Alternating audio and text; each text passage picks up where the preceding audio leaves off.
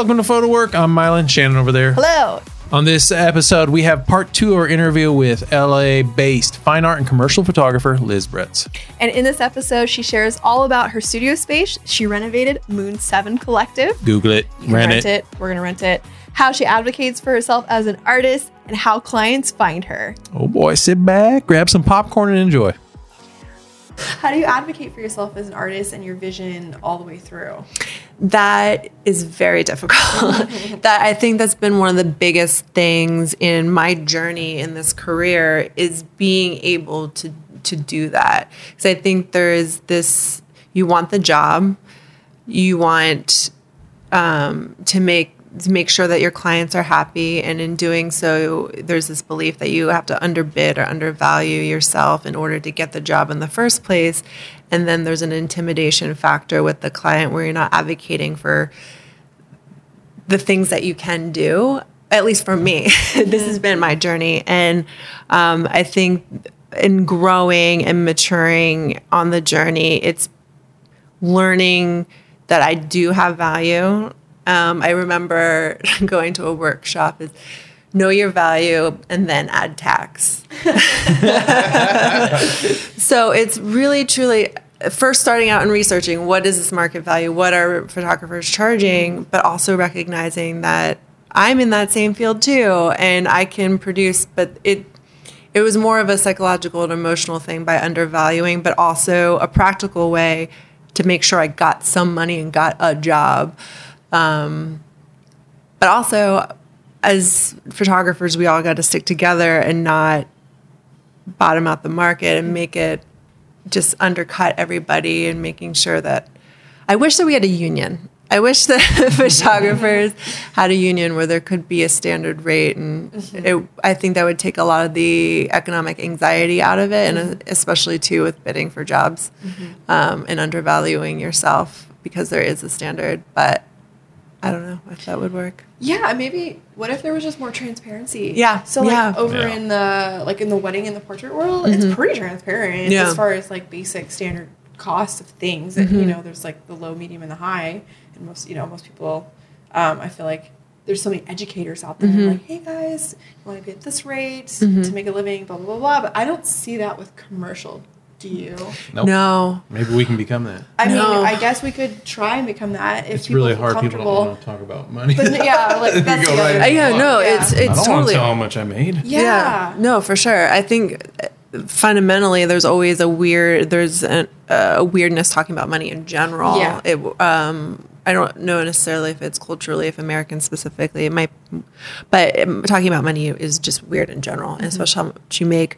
I think the only way that I've learned what other photographers are making for equal jobs, or because I know people on the hiring end, mm. like, hey, can like, what is the range? Like, what's mm-hmm. what's happening here? And I can kind of figure out where my place in that is, but without knowing that. Psh, I would I would be shooting in the dark unless we were actually talking about it. Um, and you know, you have general ideas from going through school, but really that doesn't apply in the real world. Like it's it's very different. Um, and also, if you have an agent, they know they know what the market is. But as someone who doesn't have that or doesn't have access to people with that knowledge, it's kind of you don't really know. You don't really know. Um, so you're like, am I too high? Am I too low? Ah. Yeah. yeah, constantly questioning yourself. Mm-hmm. Um, well, I think we need to task ourselves with getting a photo rep on the show Mm-hmm. and having them spill the beans because then they're not attached to the work and the money side. They just Yeah. only know that money side, and I Yeah. feel like they would probably be more trans. Like they wouldn't have the fear, right? Right. Or would they? Or would 'Cause Then they? we wouldn't need photos. or maybe that's why. Yeah. That We'll have to keeps- cut this out of the thing. we won't get one on here. Yeah. No. No, I think that'd be great. or even um, or even like someone who's hiring on the advertising end, because yeah, they don't they don't care, right? I don't Mm-hmm. For sure. they would care. And you know, it's so interesting because I've pit, I've been on jobs where I felt like I was right. I was I'm right in there. And I've been way too high. And then I've pitched on jobs where I've been way too low. And so um, I don't know yet what that is, what those missing factors are. And I think that's more just research and figuring out on my end what the different what the what that is. So, for those that don't know, you have an amazing, amazing studio space. Thank you very Can much. You talk all about it. Sure.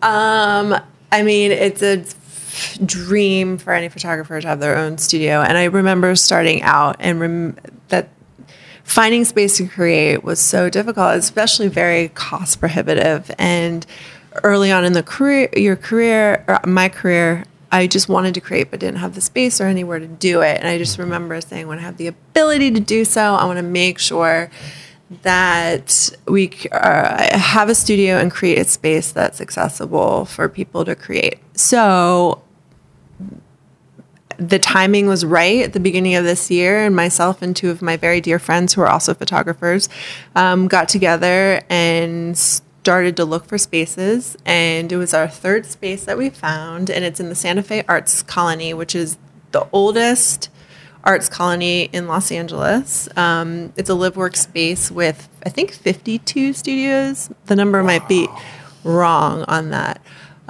but a lot. but a lot. lot. It's a lot. It's it's a lot. So it's this little campus um, on the edge of the southern edge of the downtown arts district, more so in the fashion district.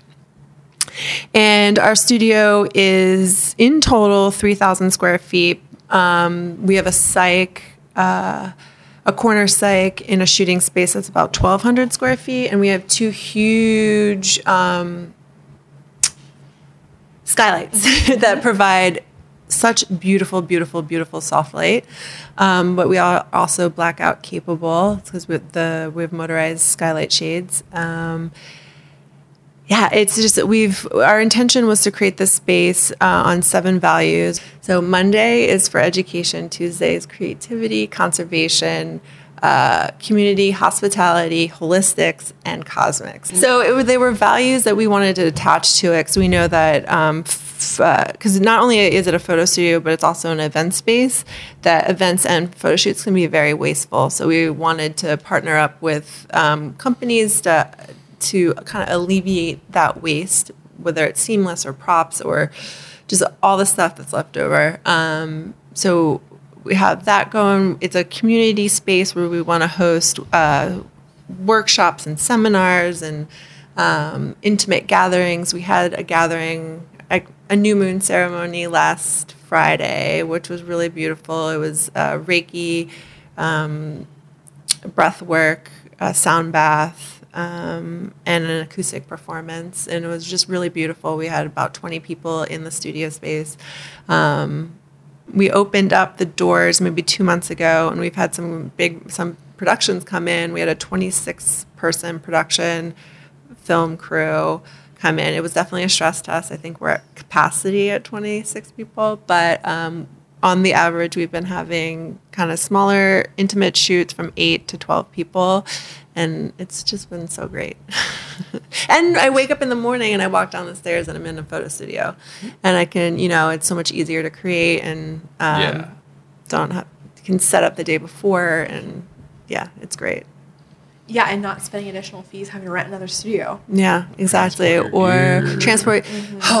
so, in order to save up for this, I had been living with my sister for about two years, and all of my photo gear was in a storage unit. So the day, any day that I had a shoot, I had to wake up, leave my sister's house, go to the storage unit, pack up my car, go to the photo studio, unpack my car, shoot, pack my car up, drive to the storage unit, unpack my car, and then Oh, it, it just got to the point where like, I, I can't do this anymore. I, I, I physically and emotionally can't do this anymore. Um, but it was the perfect moment, you know, when you get to that that moment where you don't don't think it, you can do anymore, then everything opens up. And so it was the perfect time, and we found the space, and it's just been great.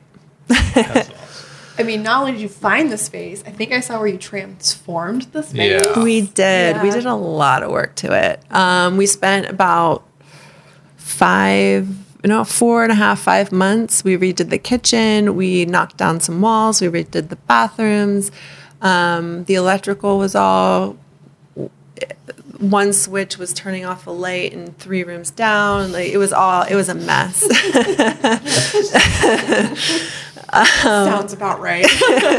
like everything everything in there was just off and so we went in and kind of just rehabilitated the space and created it and decorated it in the way that we wanted to have people feel and feel welcome and make it feel homey but also cool. And like you wanted to have a shoot there. You wanted to bring your clients there. We have a pink room. It's essentially our green room um, but it's pink and it's vibey and it's a great place for clients to hang out. Nice little client lounge. Um, so yeah we love it. We really do we're, we feel very fortunate um, and we're open for rentals yes. Where can they find you? uh, at moon7collective.com and on Instagram at, at moon7collective and on Peerspace, and on Peerspace. which is an awesome resource. It is a really awesome resource. It's a great resource. How do you market yourself? Well, I would say that I have a lot of work to do in marketing. Um, primarily, it's through uh, Instagram um, and just networking. Um, I think that there's more than I can do, and I think that's a question I want to ask other people. um, yeah, I yeah, I I think I'm very basic on my marketing, and I think that's something that I want to personally improve on because it, it, it's you just gotta let people know that you're out there, and um, I think that's something that I definitely want to work on in the next couple months. Is hey, I'm here. Yeah. I do stuff. you know, so Yeah. unfortunately, I don't have uh, a recipe for that because I, I would say that I haven't necessarily um, done a lot. yeah. But Instagram has been so successful. Instagram has been incredibly successful for me. Um, I've gotten a lot of work through Instagram, which is surprising. I just never anticipated that happening, but it has happened. And a lot of uh, collaborators, whether it's makeup artists to hairstylists to wardrobe stylists to prop stylists to um, models um, and assistants. So it's it's a great place to network. Um, and just always replying when you when you get messages. Um, yeah, it's been a great resource. It really has, and I think I feel a little spoiled by that, specifically because I haven't gone outside of it. Um. Yeah, that's that's the one. It's the tip right there. it is. Yeah. Instagram. Have you done any like personal networking? Have you got any jobs through like meeting people? yeah. Specifically? Um, another gr- actually something comes quickly to mind is finding. I've been fortunate enough to find personal advocates that are in industry that advocate for you, um, that they're fans and they let people know that you're around. And I think that's one of the most powerful tools. Um, and finding uh, finding friends or having friends that advocate on your behalf, almost like an agent, but doing it on a word of mouth basis that seems to be a little bit more successful and impactful. So I've been fortunate enough to have advocates um, in in certain spaces on that in that realm. And then we set up a meeting, and it's through a personal and direct networking Yeah. that you know you get your foot in the door, and it's a matter of whether they want to work with you or not, or start a relationship. And you know, some have been successful, some have not. Some have, you know, you just may, uh, maybe in the future something will work out. Um, oh my God, I have an immediate project for you right now. So it's, but it's also just maintaining those relationships because you never know. You you know, remind that you're around and sending emails and checking up. Um, I think that's been a big part of it too, is just maintaining relationships. I think that's so key. Because then people advocate for you. All right. So I mean, we we did touch on it a tiny bit, but how do can you elevate as an artist? Hmm. I think challenge yourself and go into spaces and do things that make you really uncomfortable. For me, it was it was improv specifically. Most recently was, was improv because it challenged me in different places that are now open and available and receptive. That now I can channel different things through there that I can put into my photographic and visual work. Um, I think it's always learning. Um, looking at other uh, absorbing, digesting, taking in uh, art all around you. But I think it all always really starts within. Um, if you want to keep elevating yourself, it's challenging and letting go of dropping those blocks and what's really holding you back from creating the work that you want to create or getting to the place that you want to create. I do believe that it starts within and to blo- to break through those blockages or release those blockages, it's usually doing something that's scary or challenging because then you're you're forcing yourself to face it, um, whatever those challenges may be or those blockages might be, um, and whatever avenue that that is, um, whether it's doing something that you're afraid of or doing deep internal work or exploring, just doing something that's challenging that kind of takes you out of your comfort or your norm. Um, any kind of growth, I think, will help you elevate your work as an artist because your communication and your message will elevate and mature. Um, and your tools were, and you'll there be a you'll be coming from a place of authenticity. I feel. Um, so yeah, I think look inside. what are you afraid of? Um, yeah, put yourself in in the place that you're forced to answer that question. Like, what are you afraid of? Well, thank you so much Yeah. for being on our show today. Thank you so much Thank for having me. It was a blast. So, where can people find you? Um, people can find me on Instagram under my handle uh, at Liz Bretz, L I Z B R E T Z. Um, and if you didn't hear it earlier, at Moon Seven Collective um, on Instagram. Also, websites www.moon7collective.com and www.lizbretz.com. Amazing. I like had my eyes closed while I was doing that. I couldn't, I couldn't remember. Until next time. Well, see ya. Thank you. Thank you for listening to Photo Work. Don't forget to leave a review and subscribe. And what else? Tell a friend. Tell a friend. Tell a friend. Tell a friend.